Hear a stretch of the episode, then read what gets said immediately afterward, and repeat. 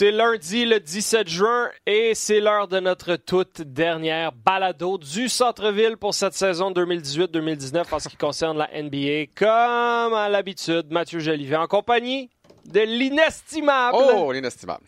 Alex Tourini. Comment ça va, mon cher Alex? Ça va très bien. Encore sur un nuage, je pense, encore sur un nuage d'avoir eu la chance de couvrir ce grand moment de basketball-là. En fait, de, les, les quatre séries, mais J'étais évidemment dans l'amphithéâtre lorsque le trophée Larry O'Brien s'est gagné. Donc, pour Ben, moi, c'est un. Ça va un faire moment. partie de l'émission d'aujourd'hui. On va être avec vous pour près d'une heure et on va demander à Alex de nous sortir quelques anecdotes parce que le chanceux était un des rares Québécois, je dirais, dans l'amphithéâtre lorsque les Raptors ont soulevé pour la première fois de leur histoire le trophée Larry O'Brien des champions de la NBA, ce qui est encore surréel à mentionner. Ouais.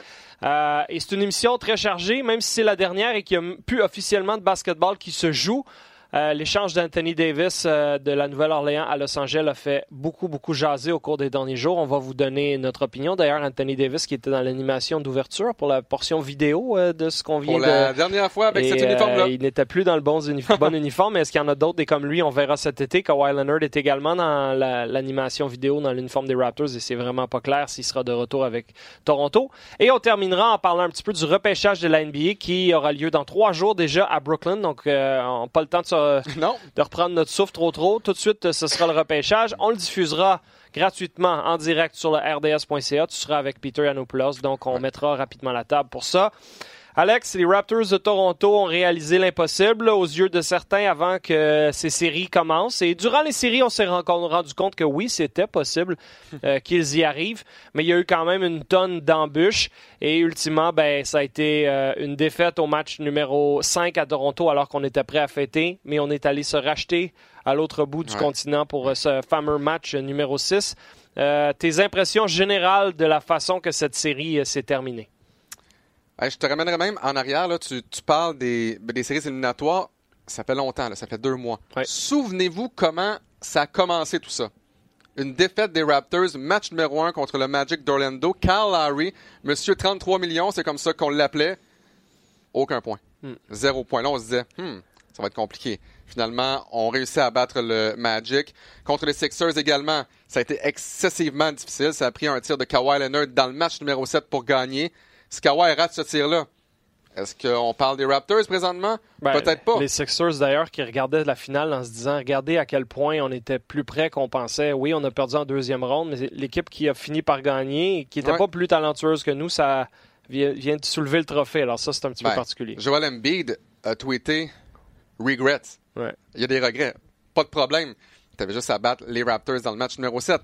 La série contre les Bucks de Milwaukee, ça commence absolument tout croche. 0-2. Et là, soudainement, les Raptors gagnent les quatre matchs suivants pour se rendre en finale. Et euh, cette série-là, bon, on savait que Kevin Durant, écoutez, je pense que j'ai parlé de Kevin Durant tous les jours, à Sport 30, au 5 à 7 et à l'antichambre. Partout, Kevin Durant, ça a été le sujet de conversation numéro un. J'ai j'ai l'impression, pour vrai, d'avoir parlé davantage des Warriors de Golden State, ou presque, que des Raptors Ouais. de Toronto. Parce que tout le monde se demandait, est-ce que Durant va, va revenir? Si oui, quand? Parce qu'on se disait, lorsqu'il va revenir, ça va changer la série au grand complet. Et on a eu un petit échantillon euh, dans le match numéro 5, petit éch- échantillon de un quart et quelques minutes. Ouais. Et on s'est rendu compte que les Warriors avec Kevin Durant, c'était quand même assez difficile à battre. là. Les Warriors avaient gagné ce quart-là 34 à 28. Mais tellement de blessures du côté des Warriors. Mais comme on s'est dit il y a deux semaines, dans cinq ans, qui était blessé? Kevin Durant est blessé. Clay Thompson qui se blesse à la fin du troisième quart du match numéro 6. Dans cinq ans, là, il n'y a personne qui va parler de ça. non, je suis d'accord avec toi, mais c'est un bon point que tu apportes par rapport aux, euh, aux embûches. Il y en a eu une par série. Ouais. Euh, une embûche majeure qui nous a fait douter si cette série vraiment allait être remportée par les Raptors. Match numéro 1 contre Orlando. D'ailleurs, Kyle Lowry qui est zéro point au premier match de série et qui a été, on peut le dire, le meilleur joueur sur le terrain lors du match final où les Raptors ont soulevé Ouais. le trophée. Donc, il y avait comme une belle symétrie à ce niveau-là. Deuxième ronde après le troisième match contre Philadelphie, quand les Raptors perdent 2-1, s'apprêtent à jouer le match 4 à Philadelphie. Tu te dis, s'ils perdent ça, ils sont dans le trouble, trouvent une façon de gagner, mais ils, nous ont, ils ont fait baver. série contre Milwaukee après deux matchs. On pensait pas qu'ils allaient pouvoir battre Milwaukee quatre fois en Non. cinq rencontres. Et en finale, 1-1 en quittant Toronto, pas trop certain. Là, éventuellement, oui, il joue bien à Golden State, mais là, Durant revient. On voit la puissance de l'équipe euh, au, premier quart du cinquième match. Donc, tu tous ces moments-là où on a douté. Et c'est surtout, c'est justement dans ces scénarios-là où on apprécie encore plus le triomphe au bout de la ligne parce Ouais. que tu te dis, waouh, vous avez vraiment bavé, vous avez vraiment mérité. On le sait, il y a eu beaucoup de blessures du côté des Warriors, mais il faut pas se leurrer. Là. Les Raptors ont souffert eux aussi. Là. Carl Lowry jouait avec une seule main. Kawhi Leonard euh, avait une seule jambe. une seule jambe. Fred Van Vliet en a mangé des coups dans, dans- dans ces Ouais. séries-là, puis il est revenu, a perdu une dent, un coup en dessous de, de l'œil, puis ça n'a rien Ouais. changé. Euh, tu sais, c'est pas juste euh, les, les Warriors qui ont souffert, puis les Raptors qui se promenaient dans le parc. Là. Ah non. Alors, euh, ouais, tu parles de Fred Van Vliet. Fred Van Vliet, là, il était injouable dans la série contre les Sixers et au début de la série Ouais. contre les Bucks. Injouable.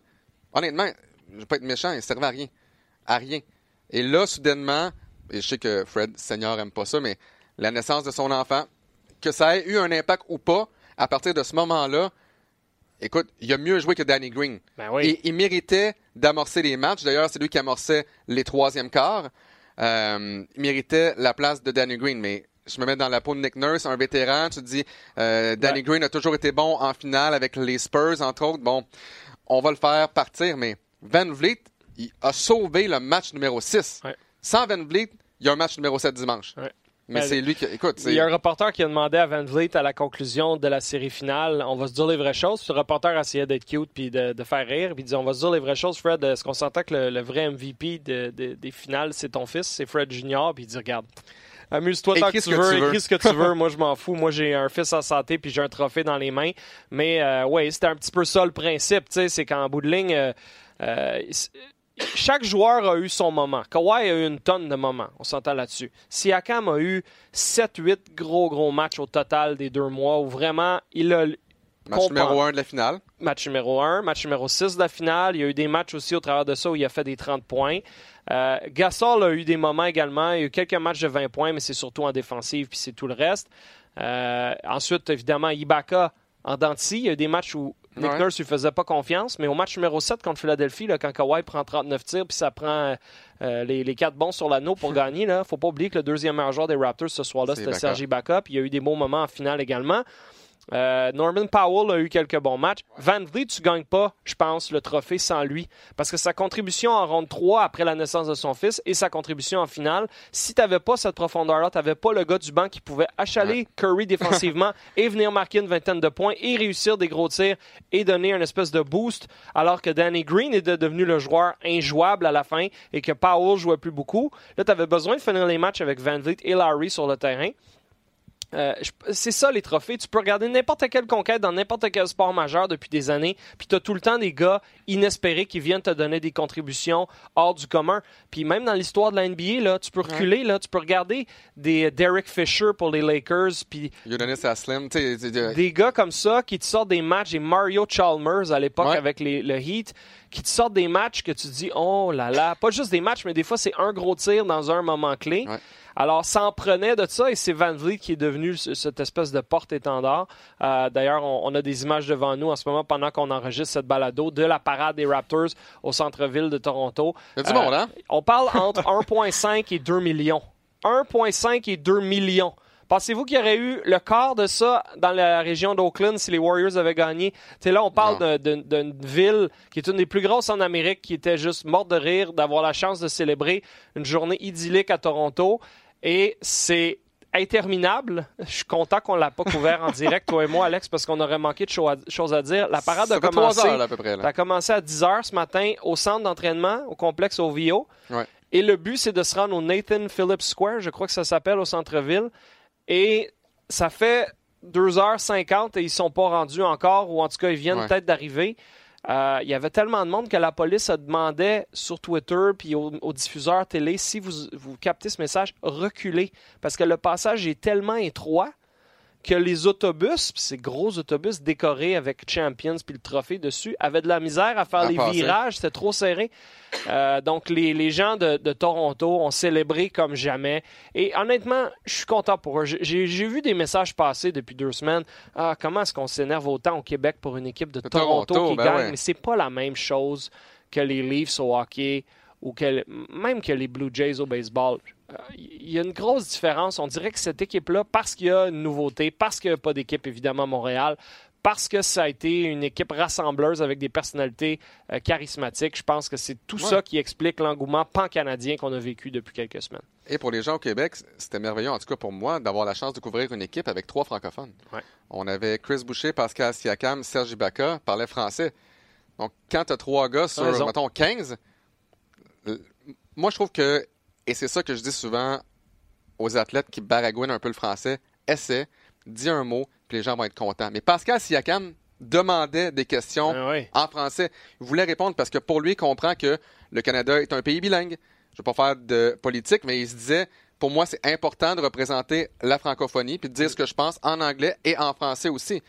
Donc, c'était pas des cas, des cas de langue seconde, vraiment. Hein? Non, non. Siakam, c'est sa langue principale, même s'il est aux États-Unis. Euh, bon, mais il parle, parle super bien. Ibaka, il n'y a pas de langue première, seconde, troisième. il y en a trop. fait que lui, mais il la maîtrise extrêmement bien aussi. Puis Chris Boucher, ben, c'est sa langue originale. Là, maintenant, c'est probablement 50-50 avec l'anglais puis tout ça, mais c'est, c'est pas juste fait un effort, dit quelques mots. Là, c'est des entrevues complètes, c'est des entrevues assises pendant cinq minutes, c'est des, questions dans des conférences de presse. Ça, j'adorais ça, voir les conférences de presse à Toronto après les victoires. Puis là, t'avais des reporters comme toi, t'avais Radio Cannes, t'avais des, des gens qui venaient d'Afrique, des, des questions fréquentes en français. Puis ça faisait partie du décor. C'est pas comme si, ah, ah, corrige-moi si je me trompe, mais les reporters anglophones de la place est-ce qu'il faisait des commentaires? Est-ce qu'il rechignait?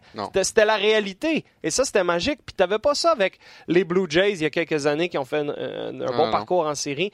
Ça rajoutait beaucoup au cachet de l'équipe. À la fin, tous les journalistes se connaissaient. je me suis fait un ami, entre guillemets, qui travaille pour Sky en Angleterre. Puis chaque fois qu'on se voyait, on serrait la main. Hey, comment ça va? Puis tu rencontres des gens de partout à travers le monde.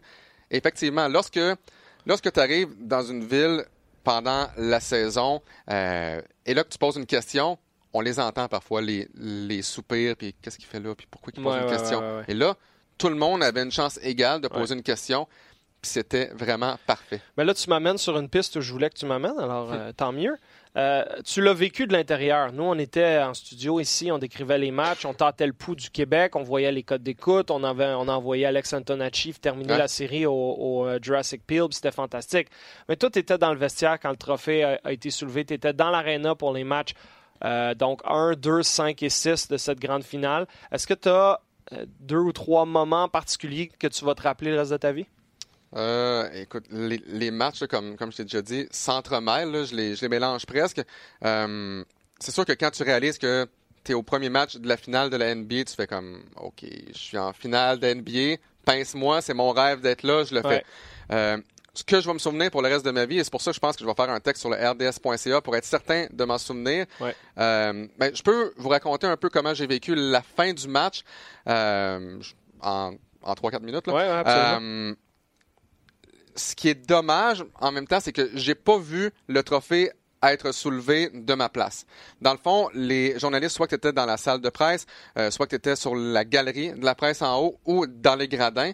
Moi, j'étais dans le Upper Bowl, donc j'étais dans au deuxième étage du, Oracle Arena, sur des sièges réguliers, avec une table en bois. C'est étrange la façon dont j'étais assis, mais c'était super le fun quand même. Euh, mais là, il y a un ascenseur pour les médias, puis c'est un, c'est un building qui date de 1966. Fait que c'est un monde charge. L'aréna est plein. là, je me dis, OK, je vais rater le vestiaire ou le début des conférences de presse si je m'en vais pas tout de suite. Hmm. Finalement, les points neuf dernières secondes ont pris 10 minutes. Donc, j'aurais eu le temps. Je ne vais pas prendre de chance. Je descends. Et là, tout le monde regarde, euh, regarde la fin du match sur la télé. J'ai le président des Raptors à 3-4 pieds de moi, euh, Masai Ujiri. Et là, on regarde les 0.9 secondes. Là, évidemment, il y a beaucoup de gens qui travaillent à Oakland qui sont déçus, qui s'en vont. Bon. Euh, là, je vois Masai qui célèbre, s'en va sur le terrain. Ce qui s'est passé, s'est passé. Masai Ujiri a poussé un, un, shérif, un membre de la police, whatever. Bon. Il n'y avait pas de sa, son accréditation. Il l'avait, il l'avait dans la main. Mais pour aller sur le terrain, ça prenait un bracelet or ou vert. Ah, un et l'autre. Fait il y avait son accréditation, mais ça prenait le bracelet aussi pour aller sur le terrain. Massa, elle l'avait pas. Là, le garde de, sécurité, le shérif, le gars de la, police est arrivé pour, pour dire non, tu peux pas y aller. c'est Masai Ujiri, puis là, c'est le troisième match. Peux-tu reconnaître le président des Hmm. Raptors quand c'est la troisième fois? Donc là, Kyle Lowry va le chercher, tire par le bras, célèbre. Et là, de la façon que c'était fait, il y avait un corridor qui partait du terrain jusqu'au vestiaire, puis c'était protégé par un grillage. Donc, on était de l'autre côté du grillage. Donc, tous les joueurs passent un à un. Euh, donc, j'ai eu la chance de prendre une photo de Chris Boucher, qui avait le drapeau euh, du, du Canada, même deux sur lui. Ouais. Euh, donc là, tous les joueurs célèbres rentrent dans le vestiaire. Et ce que j'ai beaucoup aimé également de la part des membres des relations publiques de la NBA, c'est qu'ils ont dit tous les journalistes attitrés à la couverture quotidienne des Raptors venaient en avant de la file. Parce que la file, il y avait à peu près 100 journalistes. Et là, tu faisais la file pour aller dans le vestiaire, qui était le vestiaire de pratique des Raiders d'Oakland, si je comprends bien, parce que les deux stades sont liés par, un, par, par un grand tunnel. Donc, tous les beat reporters qui suivent les Raptors, et il y en a qui les suivent depuis 1995, là, ont eu la chance d'entrer les premiers dans le vestiaire alors que Kawhi fait sa petite danse, alors que euh, Kawhi euh, pop le champagne. Donc, c'est eux qui ont eu la chance de voir tout ça en premier. Et j'ai trouvé ça bien. Pourquoi? Une personne qui vient d'ailleurs, qui couvre jamais cette équipe-là, aurait la chance de voir Ouais, le vestiaire en premier? Je trouvais ça vraiment bien. Quatre secondes plus tard, Danny Green sort avec une bouteille de champagne et là arrose les journalistes qui étaient devant, devant lui. Il y en a au moins 50 là, qui n'ont eu là, plein la gueule. Et mon erreur, je vais vous dire pourquoi tantôt, mais mon erreur, c'est il donnait des ponchos en plastique. Je ah, ça sera peut-être pas si pire, je pense pas. Me faire arroser directement, tu. T'en as pas pris. J'en ai pas pris. Je, je me souvenais des images de David Arsenault, notre collègue, lorsqu'il couvrait euh, les Alouettes de Montréal, puis les Coupes Grey. Ouais. Euh, il était vraiment ami avec les joueurs, donc chaque fois les joueurs. Ouais, puis il n'y avait pas 150 médias qui attendaient Non, non. à la porte, là, tu sais, Non, c'était plus limité. Fait que lui, il se doutait qu'il allait se faire asperger. Là, Toi, c'était moins Moi, clair. je me dis, Ouais. je, je penserais pas. Fait que là, ça a peut-être pris un bon 20 minutes, là. Un 20 minutes avant que j'aie le temps de faire la file, parce que le vestiaire, c'est ça, un vestiaire de pratique de football, c'est quand même grand. Là, je rentre, puis là, Chris Boucher est le premier.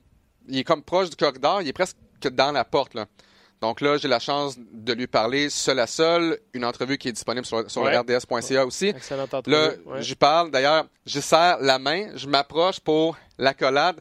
Il y a un caméraman en même temps qui avance sa caméra. Je mange la caméra sur le nez Ah. directement après 4 secondes. Fait comme, OK, pas brisé. Ah!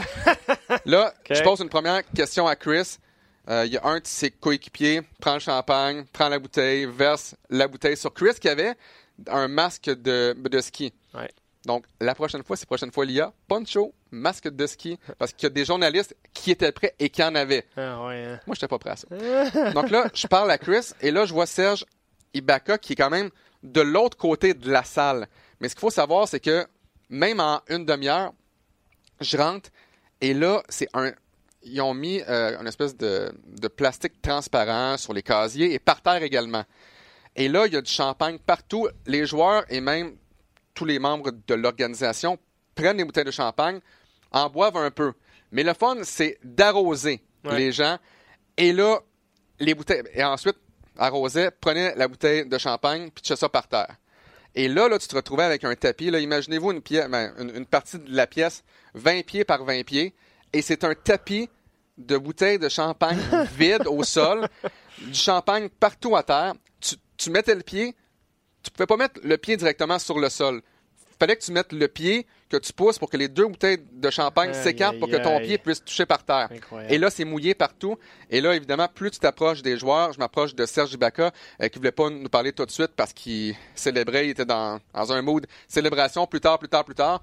Une demi-heure plus tard, j'y ai pas parlé parce que Ouais, il y a des il limites. des limites. Ouais. Mais là, je- plus je suis proche des joueurs, plus les joueurs font juste prendre du champagne et asperger tout le monde. Pour vrai, j'ai pas encore envoyé mon, mon veston chez le nettoyeur. Quand j'ai défait ma valise, j'ai senti mon veston et là, c'était comme l'odeur du champagne chaud, sucré. Là, là ça sent encore ça. Tu devrais le garder tel quel. Tu devrais juste mais le, le- je suis pas sûr. le- le mettre dans un garde-robe quelconque, là, puis dire ça, c'est Ouais. mon, cha- mon saut de champagne de la célébration 2019, Fait qui pourrait proche- être historique. Fait que là, je suis proche de Serge Ibaka, puis il prend son cellulaire, puis là, il y a quelqu'un qui parle fort sur son cellulaire, là. Qu'est-ce qui se passe? Puis là, euh, Ibaka annonce qu'il parle à Drake. Ouais. Il fait du FaceTime avec Drake, Ouais. tout simplement. Moi, je suis proche. D'ailleurs, il y a, il y a une photo qui est prise. Puis il y a comme moi qui, qui regarde ce qui se passe. Donc, pour toujours, j'ai une preuve que j'étais dans le vestiaire. Il y a une photo de moi dans le vestiaire, proche de Serge Ibaka. Et là, je me dis, le gars est en train de parler à Drake. Mais Curry, d'ailleurs, a Ouais. FaceTimé avec lui après, puis Ouais. ça a été capté sur euh, les médias sociaux où, euh, 45 minutes après le match, là, Curry qui quitte, il a eu le temps de prendre sa douche, puis tout ça, puis qui quitte l'amphithéâtre, puis Drake le FaceTime, puis lui le félicite, puis euh, Curry est comme gentil Ouais. dans les circonstances Mais- parce qu'il pourrait être comme le spot tranquille, on s'en reparlera dans trois jours, tu sais. Mais euh, non, non, Drake, euh, il y a tout le monde sur son cellulaire, puis Ben, euh, il s'en cache pas. Là. Donc, les gens qui chialaient, ah, Drake devrait pas faire ça, c'est, tu sais, Ah ouais. il est ami avec tout- Ah non, tous les joueurs Les des. Raptors. C'est ça, exactement. tout à fait. Mais euh, donc là, euh, j'ai peut-être été dans, dans, dans le vestiaire pendant peut-être une demi-heure. Là, je sors de là, j'ai euh, j'ai mon stand-up à faire, donc j'ai mon, j'ai mon topo à faire après le match. Et la fin, je suis à la caméra. Puis là, je regarde mes cheveux. Mon gel, il y en a plus parce que clairement, il y a tellement de champagne dans mes cheveux que c'est luisant. Puis en tout cas, c'est. Ça faisait partie Ah, du exact, c'est ça, exact. Puis mon veston, si on voit sur l'image ou sur ma photo de profil là, sur Twitter, là, si vous zoomez, là, vous voyez qu'il y a- qu'il y a des, gros, des grosses taches de champagne, plein de gouttes partout. Mais c'est ça qui rend Ouais. toute cette expérience-là formidable. C'est pas tout le monde qui a eu la chance d'être dans le vestiaire quand ça s'est gagné. J'étais là, puis pour toujours, je vais m'en souvenir assurément. là. Ah, ben c'est excellent, ça. Pour un gars qui était pas sûr quelle anecdote il allait raconter, c'était l'histoire parfaite, Ouais, ça. ben- Euh, c'est de l'intérieur, c'est fantastique. Et écoute, euh, à l'en- à l'ensemble de la province et du pays, on l'a vu dans les codes d'écoute, record euh, une fois de plus pour ce match décisif. Euh, Plus de la moitié des Canadiens, essentiellement, ont regardé le match décisif. À RDS, ça a été plus de 400 000 de moyenne et plus de 500 000 quand les Raptors gagnent à la toute fin. Euh, on a senti un engouement partout. Je suis sûr que tu as vécu la même chose. Évidemment, tu étais plus à l'extérieur du Québec et parti en voyage que, que nous autres, Ouais. mais euh, des gens qui m'arrêtaient à l'épicerie, qui, nous, euh, Ouais. qui nous parlaient, dans, des collègues dans la station, puis le discours était tout le temps le même. J'ai j'ai jamais vraiment eu d'intérêt pour le basket avant, ou j'écoutais un peu quand c'était le temps de Michael Jordan, j'ai décroché, ou j'ai joué quand j'étais jeune, mais j'ai jamais regardé la télé. Et là, j'ai pris le temps de m'asseoir du début à la fin des matchs durant la finale. Euh, Ça, tout ça a commencé avant, là, avec le fameux Ah tir ouais? de Kawhi, mais ça a été inespéré. Alors, euh, on espère. Mon plus gros souhait, en fait, c'est que ça, ça crée un, un élément de durabilité à plus grande échelle. Et ce que ça veut dire, c'est que les chances que les Raptors retournent en finale l'année prochaine, l'année d'après, il y a On des pas. chances. Si. Kawhi décide de revenir, il y a des chances. Mais mon point, c'est que ça pourrait ne pas se reproduire pendant des années. Et ça ne veut pas dire que la NBA en tant que telle est moins intéressante. Il y a peut-être moins l'élément local, émotif, etc. Raptors. Mais si on le voit dans les codes d'écoute dès l'année prochaine, Ouais. pendant la saison et pendant les séries, qu'il y a plus de gens qui écoutaient qu'avant que les Raptors fassent ce parcours mémorable, ben ça sera la plus grosse réussite, hein, parce qu'on continue de voir des images là, présentement devant nous. Euh, ça serait la plus grosse réussite, que ça sème des petits, ça, ça fasse des petits pour plusieurs années. Alors, euh, on peut pas vous remercier assez de nous avoir euh, suivis au cours des derniers mois. Ça a été absolument Ouais. génial. Écoute, il faut parler de la transaction. Ouais, Parce que ça a beau être euh, un trophée remporté par les Raptors euh, donc euh, jeudi soir. ça a pris quoi? Ça n'a pas été long, Même hein? pas 48 heures? Ouais, même pas 48 heures, non, parce que c'était samedi après-midi. La bombe qui est sortie. On se doutait que Anthony Davis allait être échangé cet été. On se doutait qu'il y avait des chances que ce soit avant le repêchage qui s'en vient jeudi le 20 juin. Mais c'est arrivé encore plus vite et de façon plus fracass- fracassante que bien des gens l'avaient anticipé. Euh, on avait parlé du fait que les Lakers avaient peut-être raté leur chance en, en mettant de la pression publique avec Davis qui disait je vais aller à Los Angeles. Puis là, les, les Pelicans euh, cette année qui avaient dit vous allez pas nous forcer, on va pas, personne ne va nous mettre un fusil sur la tempe puis nous forcer à faire de transactions. Je pensais pas qu'ils allaient transiger, mais quand j'ai vu l'offre que les Pelicans ont fini par accepter des Lakers, je me dis, tu mets ton orgueil de côté, puis tu Ouais. dis oui à cette offre-là. Euh, Je veux, je veux avoir premièrement ton opinion générale sur la transaction. Pour ceux qui l'ignorent, Anthony Davis a donc été envoyé de la Nouvelle-Orléans aux Lakers en échange de Brandon Ingram, Lonzo Ball, Josh Hart, le choix de premier, euh, premier tour des Lakers de cette année, qui est le quatrième au total. Ouais. Deux autres choix de première ronde? Ce- celui de 2021 qui est protégé jusqu'à 8. Si donc ça tombe dans le top 8, ça devient un choix de 2022. Euh, ensuite, on peut euh, changer de choix en 2023, donc un swap. Euh, un premier choix non protégé de 2024 euh, que la Nouvelle-Orléans peut, peut prendre en 2025. Donc, si, exemple, Ouais. les Lakers gagnent le championnat en 2024, ben, ils peuvent se dire, nous, on va prendre votre choix Ouais, de ouais. 2025. Euh, c'est beaucoup, hein? Alors, c'est quoi ton constat? Mon constat, c'est Parce que j'ai tellement de choses à dire, là. Ouais, mais Commence par dire moi les aussi, mais je vais, je vais faire ça vite. Euh, mon constat, c'est que c'est une bonne équipe. euh, c'est une bonne équipe. C'est une bonne transaction pour les deux équipes. Mon autre constat, et on s'en est parlé lorsque les, euh, les rumeurs de transaction avaient déjà commencé pour Anthony Davis. Tu donnes Lonzo Ball, tu donnes Ingram, tu donnes Hart. Tu as réussi à pas donner Kuzma. Bravo. Ouais, OK. Mais est-ce que les Lakers ont gagné cette année? Est-ce que Lon- Lonzo Ball va atteindre son potentiel? Hart, est-ce qu'il va l'atteindre son potentiel? Est-ce que, est-ce que Ingram va l'atteindre? Peut-être, peut-être pas. Mais si ces gars-là ne se développent pas, tu as eu Anthony Davis avec LeBron qui va peut-être amener Kemba Walker. On n'a aucune idée. Mais regarde ce que Masai Ujiri va faire un an. Il était là, All-In, ils ont gagné. Les Lakers veulent gagner un premier titre depuis quoi, 2010? On veut gagner un titre à LA. On a été irrelevant. On n'a pas été bon au cours des dernières années. On veut gagner cette année parce que la vérité, à mon avis, avec LeBron, Lonzo, Ingram, Art, Kuzma, les Lakers gagnent pas plus le titre cette année, mais en fait en 2019-2020. Ce qu'ils font, je pense qu'ils font les séries. Est-ce que c'est certain? Hein? On ne sait pas. Donc pour moi, les choix de première ronde, est-ce qu'ils vont être bons? Les choix là, peuvent se ramasser 22, 23, 24, 25, 26. Tu peux être chanceux et avoir un Pascal Siakam, un OG Anunobi ou tu peux être chanceux. Mais moi, je vais avec le concret. Et pour l'immédiat, là, là, je pense que les Lakers, c'était la transaction à faire. Mais les Pelicans gagnaient pas plus avec Anthony Davis. Donc, pour Ouais. moi, là, c'est gagnant-gagnant pour les deux équipes. OK. Mathieu, je l'y vais maintenant. Ben, regarde, ton argument est bon. Mais- Est, est très bon, en fait. Je rajouterais même du poids à ton argument en disant que l'histoire de la NBA nous dit que généralement, l'équipe qui va chercher la superstar, le meilleur joueur dans la transaction, a toujours été gagnante. Il y a très peu d'exemples où l'équipe qui a donné tout plein de, de- choix et de jeunes joueurs l'a ensuite regretté. À part les Nets et les Oui, Celtics. mais les Nets et les Celtics, ce qui était particulier en plus, c'est que les, les pièces maîtresses de la transaction, c'était des joueurs très vieux, c'était vieillissant. Ouais, c'était- Garnett, Paul Pierce. C'était une catastrophe. Là, au moins, les Ouais. Lakers vont chercher une vedette de 26 ans qui devrait être à son apogée dans les 3, 4, 5 Ah, prochaines années. Donc, ça, pour ça, je suis- je suis de ton bord.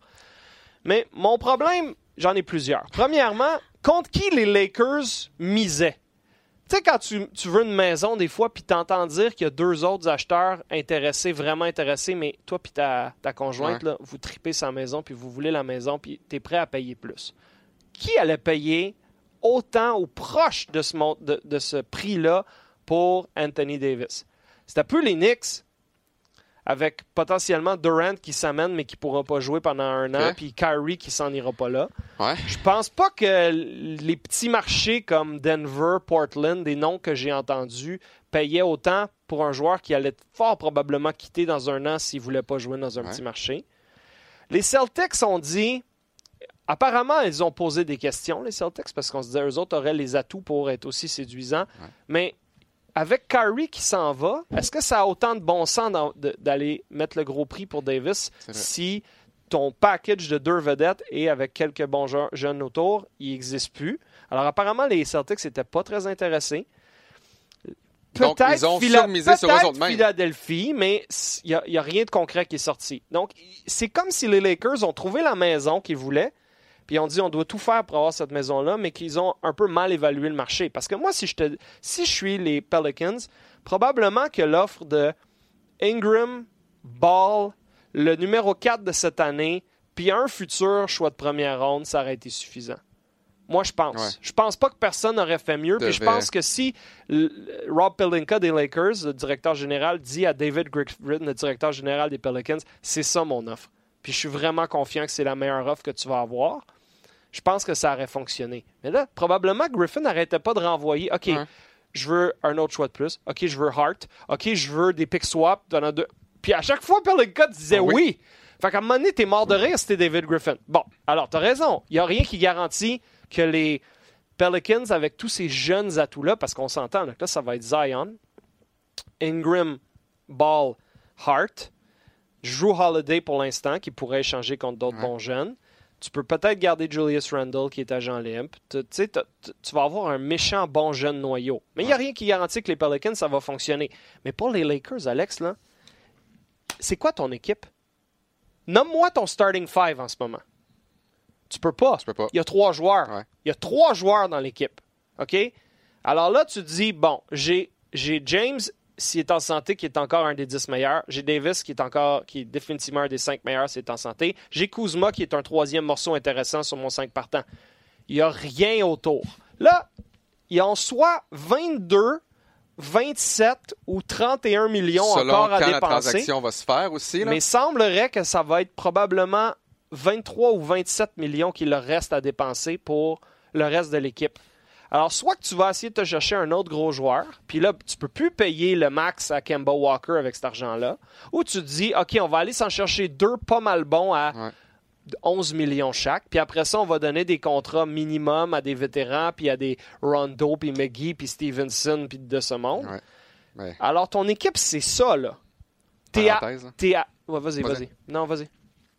Les salaires présentement. Ce qui reste, là. Ce qui reste à LA, là, Ouais. des- les joueurs sont sous contrat pour l'an prochain. Vas-y. LeBron James, Morris Wagner, Isaac Bunga et euh, ben, là, clairement, t'as euh. Kuzma et Davis. C'est pas une équipe, ça, là. ça, là. Ça, ça, là, ce sont les seuls joueurs sous contrat l'an prochain Fait pour les Lakers. En ce moment, tu rajoutes un gros nom et un paquet de contrats Ben, tout croche. Ou, deux non pas pires et un paquet de, de joueurs. Là, tu vas pas attirer des bons joueurs pour le, le 2 millions d'exemption de vétérans à gauche puis à droite. Tu vas attirer des gars de 36 ans en fin de carrière. Viens pas me dire que tu as une équipe. Tu sais, tu me disais tout à l'heure, les Raptors ont fait. Ils ont Un fait quelque coup, hein. chose de similaire l'année dernière. Ils sont allés chercher une vedette à qui il restait un an de contrat Il y avait de la profondeur. mais ils n'ont pas donné la ferme, comme on dit. Ils n'ont pas Ils ont donné. pas donné Siakam. Ils ont pas donné Siakam, ils n'ont pas donné tout le- tous leurs jeunes atouts en disant c'est Kawhi puis on y va. Ils avaient encore une équipe autour de Kawhi. Ça avait de l'allure et en plus, tu te dis ben DeRozan c'est un gros contrat, c'est peut-être pas la fin du monde. Ouais. Tu sais le risque était fantastique puis en plus des agents libres comme Kawhi Leonard c'est difficile à attirer à Toronto. C'est Ouais. un marché de plus en plus attirant. Peter est convaincu que n'importe quel bon joueur de la NBA serait super content d'aller à Toronto. Je regarde les images de la parade puis je me dis en ce moment, il y a 2 millions de personnes qui tripent sur l'équipe. C'est vrai que c'est fantastique. Ça demeure au Canada avec des impôts puis un dollar beaucoup, beaucoup euh, moins Fait intéressant. Fait froid Tu. Tu vas pas Fait que le risque d'aller le chercher par une transaction risquée, mais qui ne mettait pas ton avenir au complet en péril, c'était logique. C'était plus Ouais. logique. Là, là, t'as tout donné. T'as été pourri pendant six ans avec des choix top 5. T'as accumulé de- D'Angelo Russell Ah ouais. que t'as éventuellement donné à Brooklyn. Julius Randle que tu as donné à Nouvelle-Orléans. Puis là, tu avais Ingram, Ball, Kuzma que tu as été chanceux de repêcher plus tard. Puis tu as presque tout donné pour avoir deux gros noms. Alors, les gens qui disent tu as juste besoin de deux gros joueurs, tu peux mettre n'importe qui autour dans la NBA. Excuse-moi, là, regardez ce que les Raptors avaient là, pendant les plus récentes séries, puis venez pas me dire que c'était une équipe de deux joueurs. C'était une équipe de sept joueurs. Alors, c'est un énorme risque pour les Lakers. Le- Davis, il veut pas signer de prolongation pour l'instant, même si tout le monde s'attend à ce qu'il va rester à long terme. Alors, puis en 2020, LeBron, il va avoir 37, 38 ans? Il reste pas des tonnes d'années. Tu maximises la fenêtre de LeBron qui te reste. Ça, je suis d'accord avec Là, il y toi. a, il y a Mais 34 là, présentement. Tu viens de mettre tous tes jetons pour les deux prochaines années. Et après ça, là, ça va être tellement difficile. Mais je vais te Ouais. poser une question. Est-ce que la blessure de Kevin Durant et Clay Thompson a tout changé? Parce que, changer là, beaucoup de choses. parce que là, tu te retrouves sur un marché des, des joueurs autonomes là, et il n'y aura pas tant de joueurs disponibles. Jimmy Butler, je comprends, là, mais Butler, Kemba Walker, Kawhi, mais c'est pas Kevin Durant, c'est pas Clay Thompson qui sont un partenaire idéal pour LeBron James non plus. Là. Ouais. Donc là, est-ce que tu te dis, OK, ça se peut que l'an prochain, on ait exactement l'équipe qui n'a pas fait les séries cette année? Pour ça, tu as raison. Tu viens de rajouter un autre argument dans le chapeau plus pour les Lakers. Si tu étais à ce point désespéré non seulement d'avoir une vedette, mais d'en avoir une dans la fleur de l'âge qui est en santé en général, beaucoup plus que les Durant et les Thompson, et que tout ce portrait général d'agent libre de cet été dans lequel tu dis Ah, ah il y en a tellement des bons, je vais en piger un là, un là. là. il y en a moins des bons en santé. Qui vont coûter plus cher. C'est ça. Alors, correct. Mais une équipe de basket, c'est une équipe. En ce moment, tu as trois joueurs de la NBA dans ton équipe. Tu n'as aucun choix de première ronde pour une éternité ou presque. Puis tu n'as pas une tonne d'argent à dépenser pour remplir le reste de ton équipe. Tu sais, des fois, c'est juste une question, comme les Warriors, de dépasser le plafond salarial parce qu'il y a plein de de raccoins.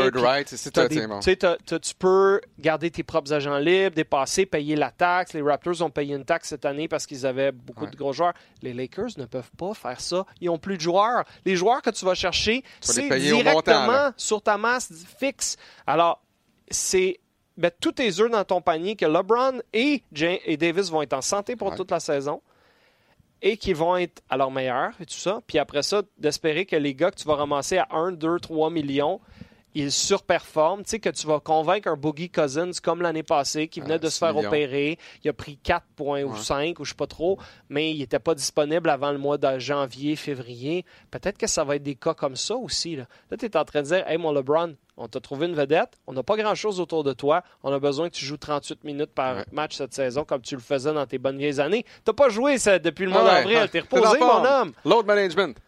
Euh, mais là, j'ai hâte de voir également combien de places euh, les Lakers vont avoir euh, justement sous le plafond salarial. Parce que, comme tu l'as dit, c'est 23,7 millions, 27,7 essentiellement, ou 32,5 selon. Parce que là, il y a un bonus de 4 millions qui doit être donné à Anthony Davis. Qui compte sur ta masse? Ouais, Davis pourrait dire non, c'est correct, je ne prends pas ce 4 millions-là. T'as-tu vu souvent des gars de laisser 4 millions sur la table juste par gentillesse?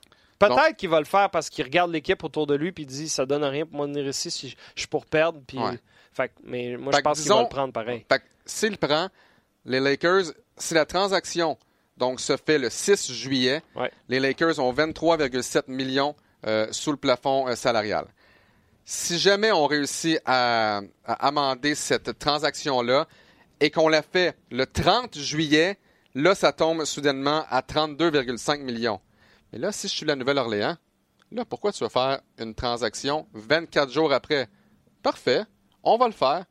Donne-moi ça aussi. Ouais, ça se pourrait. Ça, c'est si les Lakers étaient pour donner tout ce qu'on vient d'énumérer, il fallait qu'il y ait une condition là-dedans que ça soit après telle date. S'ils n'ont pas fait ça par négligence, ils sont, vraiment niaiseux. Désolé du mot, là, mais niaiseux parce que ce 4-5 millions-là de plus, il est crucial à l'obtention d'un autre joueur potable à mettre autour de tes deux vedettes. C'est ça la game en ce moment. Tu as besoin d'un cinquième, sixième, septième homme capable de jouer des minutes dans des matchs pertinents, puis tu vas avoir de moins en moins de pouvoir d'achat. Tu sais, je regarde la liste, je lis devant moi la liste d'agents libres sans restriction cet été, OK? Durant, hmm. blessé pour l'année. Kawhi, on va en reparler dans quelques instants, mais Toronto espère le garder. Clay Thompson, blessé pour longtemps, puis je suis sûr que les Warriors vont le garder de Marcus Cousins, je m'excuse, mais peut-être que les Lakers peuvent l'attirer, mais c'est pas un game changer rendu à ce point-ci de sa carrière. en même temps, tu as déjà Anthony Davis. Hein. Tu as déjà Anthony Davis, puis ils ont déjà joué ensemble, puis c'était pas euh, génial en Nouvelle-Orléans. Kemba Walker, tu peux plus l'attirer avec l'argent qui te reste parce qu'il peut faire plus d'argent à New York ou à, Charlotte encore plus, évidemment. Bon, Jimmy Butler, est-ce que tu peux l'attirer? Peut-être, mais à quel prix? Puis est-ce que ça va fitter ensuite avec LeBron et Davis? C'est un peu ça la question. Jimmy Butler, ça n'a pas été un ange là, depuis quelques années. Puis il a une personnalité forte. Puis là, tu lui demandes d'être. Un leadership fort aussi, mais pas toujours de la bonne façon. Tu lui demandes d'être le troisième violon à côté de deux des meilleurs joueurs de la ligue, je sais pas. Euh, Al Horford, bon, il faudrait qu'il quitte son contrat, qu'il sorte de son option à Boston. Mais s'il sort de son option à Boston pour aller à Los Angeles, c'est pour faire beaucoup moins d'argent parce qu'ils n'ont plus une tonne à dépenser. Kyrie Irving, tout le monde pense que c'est fait, il s'en va à Brooklyn. Il a laissé son agent, a signé avec l'agence de Jay-Z, qui est fortement impliqué avec les Nets, puis tout le monde pense que c'est dans le sac, cette histoire-là. Chris Middleton, ce serait un très bon joueur à Los Angeles, mais moi je pense qu'il reste à Milwaukee. ils n'ont pas le choix de le garder. Mark Gasol, Écoute, Mark Gasol a, a une option de joueur, euh, Il d'après va la- il va la prendre il à va la 25 prendre. millions. Il a dit c'est pas décidé encore, les Raptors ont d'autres priorités avant moi, mais s'il prend pas son option à 27 millions pour l'année prochaine avec les Raptors, ce serait vraiment euh, une drôle de décision.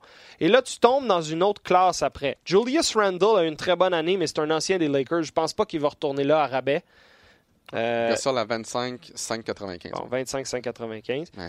Euh, après ça, tu tombes dans les Goran Dragic, Harrison Barnes, Hassan Whiteside, Eric Bledsoe, Toby- Tobias Harris. Peut-être que Harris serait une pièce complémentaire, mais il ressemble un peu à Kuzma puis à LeBron. Est-ce que c'est vraiment. Là, tu vas avoir besoin d'un genre de meneur de jeu. Là. Ben, un Dra- meneur de jeu, Dragic, peut-être Ouais. que c'est une de tes cibles, que c'est un gars qui pourrait être fiable, qui, qui a eu mais des. il est blessé parfois. Il est blessé parfois, mais peut-être tu peux l'avoir à rabais. Puis après ça, Vucevic, t'as pas besoin de ça. Eric Bledsoe, c'est plus un agent libre depuis que cette liste-là que j'ai devant moi est sortie. Les Milwaukee aimeraient ça qu'il puisse euh, redevenir agent libre au contrat qu'ils lui, lui ont donné. Bref, Alex, cette équipe-là, là, qui est maintenant établie comme, la fav- établie comme la favorite par les parieurs à Vegas pour gagner le championnat en 2020. Désolé, là, Non. mais ça, c'est pour attirer des gageurs, cette cote-là. Parce que dans le monde qui n'est pas je vais sortir mon, expression que tu aimes tant. Un monde qui n'est pas un monde de filles de farfadets. là. Les Lakers ça. ne sont pas les favoris pour gagner le titre en 2020 en ce moment avec les joueurs qu'ils ont sous contrat sur papier. Ça n'a aucun bon sens. Tu regardes beaucoup trop d'émissions pour enfants. À parler Oui, de filles de Je l'aime, ça- je l'aime celle-là. Je trouve qu'elle dit ce qu'elle a à dire. Alors, c'était mon opinion sur les Lakers. Je comprends l'idée derrière la transaction, mais ils ont tellement donné avec peu de flexibilité et en mettant tous leurs œufs dans le panier à court terme. Euh, Le, le pick swap là, de 2023, là, si tout va bien à Nouvelle-Orléans avec Zion et ses amis, puis si LeBron évidemment est rendu à la retraite à cet Ouais. âge-là, là, ça pourrait être un peu comme Jason Tatum qui se retrouve dans l'uniforme des Celtics avec un pick swap avec les Nets euh, cinq ans plus tard que personne pensait qu'elle allait être significatif. tu sais. Moi, ce que j'ai hâte de voir, qu'est-ce que les Pelicans vont faire avec ce quatrième choix-là? Parce que c'est pas dit qu'ils ne changeront pas à New York avec Lonzo Ball ou avec Hart pour avoir Barrett Ouais. et réunir Barrett et Williamson. Peuvent faire ce qu'ils veulent parce que je sais que les appels rentrent régulièrement pour le choix numéro 4. Et à partir de 4, soit que tu donnes quelque chose pour te devancer ou tu peux te reculer à, à ramasser d'autres choix également. Ouais. Que 4 ou 8 ou 12, David Griffin, là, le nouveau directeur général des, euh, des Pelicans, qui était avant avec les, les Cavaliers, là, en ce moment, il a l'impression d'être dans un magasin de bonbons. Il y a tout plein de bonbons Ouais. délicieux à sa disposition, là, puis c'est juste de savoir, ah, toi, tu veux ça, ok, ben envoie-moi ça, puis ça à la place. Toi, tu veux ça, ça? ah, ouais, parfait. Griffin, là, il quittait dans un an. Tout ce qu'on vient de discuter, là, c'est pour un joueur que tu allais perdre à la fin de la saison. Ton Ouais. pouvoir de négociation en tant que directeur général, oui, tu donnes un des meilleurs joueurs de la ligue, mais il a presque plus de valeur pour toi parce qu'il veut plus jouer là puis il reste un an de contrat. Puis tu as eu tout ça en échange. Hey, A bien chapeau, fait mon gars. d'attendre aussi. Hein? Chapeau. Puis là, il n'y a pas d'attente en Nouvelle-Orléans pour l'instant. Ouais. Oui, il a bien fait d'attendre. Là, il n'y a pas d'attente. Ils peuvent. Ils sont pas obligés d'être dominants cette année. Mais les gens, ils vont aller voir jouer. Imagine Lonzo Ball qui lance des alley à Zion Williamson. Même si tu finis par perdre, mais que tu es compétitif, tu es jeune, tu es divertissant, tu es athlétique. C'est intéressant pour Ah un marché qui n'allait nulle part. Là. Fait que chapeau à- aux Pelicans puis David Ouais. Griffin pour cette, euh, cet échange. Écoute, on va terminer l'émission en parlant du repêchage. Euh, repêchage de l'NBA qui a lieu jeudi soir de cette semaine, donc dans trois jours à Brooklyn, en direct de 19h sur les ondes de RDS.ca, gratuitement. Alex, en compagnie de Peter Yanopoulos, qui connaît tous ces joueurs-là sur le dos, les doigts de sa main. Il va vous, Et, voir- leur- et leurs agents, et Ah ouais. leur mère, et leur il père. va et vous en parler cousin. pendant trois heures de Jared Culver, Texas Ouais. Tech, puis DeAndre Hunter. Moi, je veux dire, puis- Peter! Et là, il va, il va partir Parle-moi de Seydou Doumbia, le, le- le joueur euh, français que tout le monde voit à la fin du top 10. Euh, donc, écoute, ce qu'on sait, c'est que le repêchage a lieu à Brooklyn, que les Pelicans vont assurément prendre Zion numéro 1. Tout semble euh, pointer vers John Morant de Murray State à, à Memphis au numéro 2.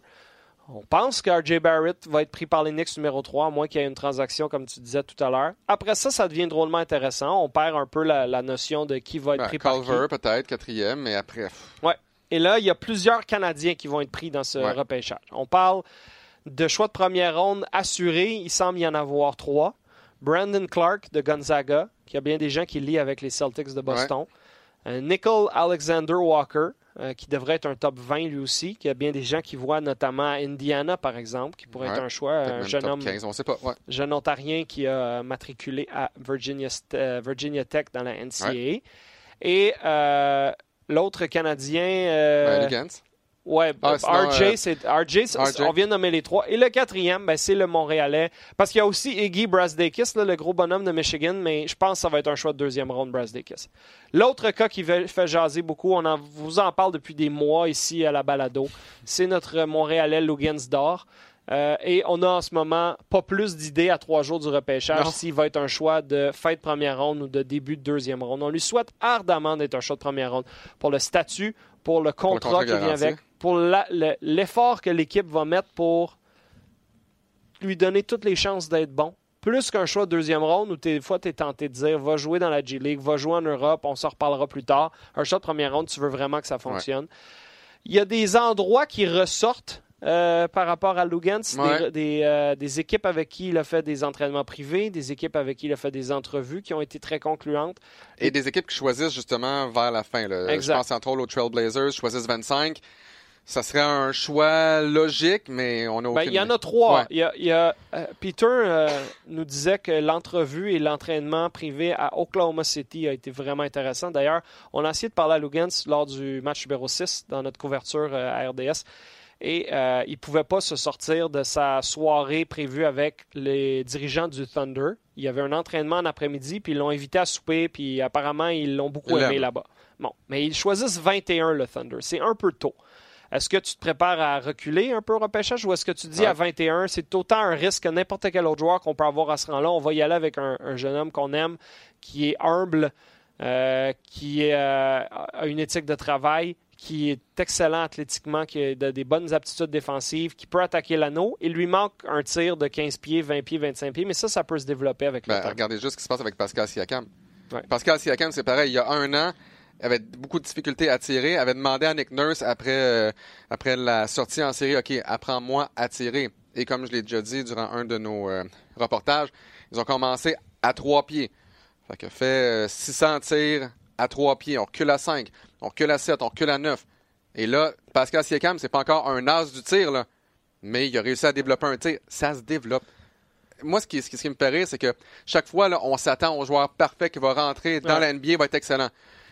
Même Zion, Ah, des- même Zion, même RJ, même ben oui. Morant.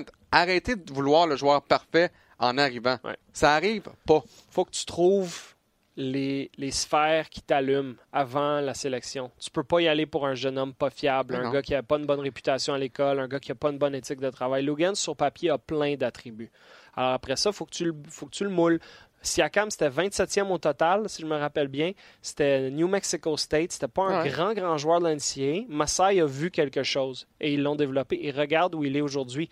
Oui, Kawhi, oui, Larry, oui, Marc Gasol, mais Siakam a été une pièce maîtresse de ça. Au même titre que Fred Van Vliet, Ouais. non repêché, les Raptors ont développé. Ça en prend des gars comme ça. Alors, je souhaite que Lugan soit un choix de fin de première ronde. Les deux autres endroits qu'on a entendu mentionner, c'est Portland au 25e rang, a eu une excellente entrevue là-bas. Ils n'ont pas ce genre de joueurs sur leur équipe. Ils pourraient être attrayants pour eux. Et les Nets au 27e rang. J'ai pas d'infos privilégiées à savoir est-ce qu'il a eu une entrevue là-bas. Ce que je sais, c'est que dans un paquet de mock draft que j'ai vu dans les dernières semaines, c'est un endroit qui est revenu souvent pour Lugans, le 27e rang. Donc moi, c'est des, des rangs de sélection qui vont drôlement m'intéresser quand je vais vous écouter euh, de chez moi jeudi soir. Quand ces rangs-là vont arriver, je vais vraiment être à l'écoute. Euh, et on lui souhaite tout le bonheur et tout, tout, euh, toutes les opportunités Ouais. du monde. On lui a parlé souvent. C'est un super bon gars, Lugansdor. Et s'il peut être un choix de première ronde, le premier depuis Bill Wellington?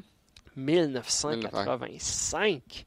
Alors, euh, écoute, ça fait le tour. Ça fait le tour, je pense que oui. Je vais te souhaiter un bon été. Je Merci pense que tu as un été intéressant qui s'en vient. C'est intéressant. Mariage bientôt aussi avec madame. Tu seras là d'ailleurs, bon. Ouais, je vais définitivement vouloir euh, voir une photo avec toi durant cette soirée-là parce que c'est pas banal. Ça arrive Ouais. pas 15 fois dans une vie et ça va venir couronner ton espèce de D'été ou de. Ouais. printemps-été de fou. Ouais. Alors, euh, chef, ça a été vraiment merveilleux de Ouais. passer ces derniers mois avec toi et aussi avec nos boys, hein, parce que ça a été, euh, il faut le souligner, Peter Yanopoulos, Max Boudreau, Max Paulus-Gosselin, Will Archambault, euh, avec des visites aussi de Chantal Vallée, Charles Dubébret. Charles Dubébret a Qui été- était dans le qui défilé d'ailleurs. parade en ce présentement. moment, qui doit triper sa vie en ce moment, le Québécois, d'être sur un des autobus à suivre tout ça. Euh, presque 2 millions de personnes dans les rues de Toronto. Euh, tous ces gens-là ont aidé à faire rayonner le basket sur nos ondes et au Québec.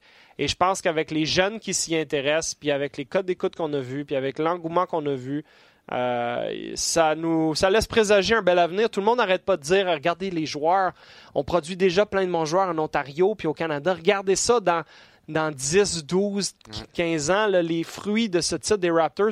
Moi, pour moi, là, c'est peut-être pas juste en Ontario qu'on va voir les fruits de ça. Au Québec, il y en a des programmes étudiants de plus en plus solides qui se développent en lien avec ce qu'ils voient à Toronto, puis les Academy, Academy Institute, puis tout ça. Peut-être que c'est au Québec qu'on va le voir dans les dix prochaines années aussi. Moi, je trouve que le, que le plus beau, euh, que, la, plus belle chose qu'on nous a dit essentiellement, c'est que je savais pas que j'aimais ça le basket. Puis ça, c'est tant euh, les matantes que, nos, que des amis, que c'est, que ça. Il y a des gens qui ne savaient pas qu'ils aimaient ça. Puis là, là, ils se sont fait prendre. Là, ils se sont fait prendre tous les matchs, ils nous regardaient. Puis les matchs de la, finale, la majorité était à 9 h le soir. Et les gens se couchaient à minuit, 1 h du matin, restaient jusqu'à la fin. Et il y a des jeunes aussi qui ne savaient pas qu'ils aimaient le basketball. Là, ils ont été exposés à ce sport-là. Ils ont pris un ballon, ils ont dribblé, puis ah, j'aime ça. Ah, je suis bon. Et c'est comme ça que ça commence. Si tu sais pas que tu aimes ça, tu le laisseras jamais. Toi et moi et les boys, on le savait depuis des années que c'était un sport fantastique. mais on a réussi à attirer de plus en plus de gens dans le navire et ça, c'est un des plus beaux souvenirs que je vais garder. Alors, merci pour tout. Félicitations Raptors pour leur titre. Ah, on va se souhaiter, on va vous souhaiter un excellent été et au plaisir de se reparler très bientôt. Merci beaucoup, Alex. Merci, Matt.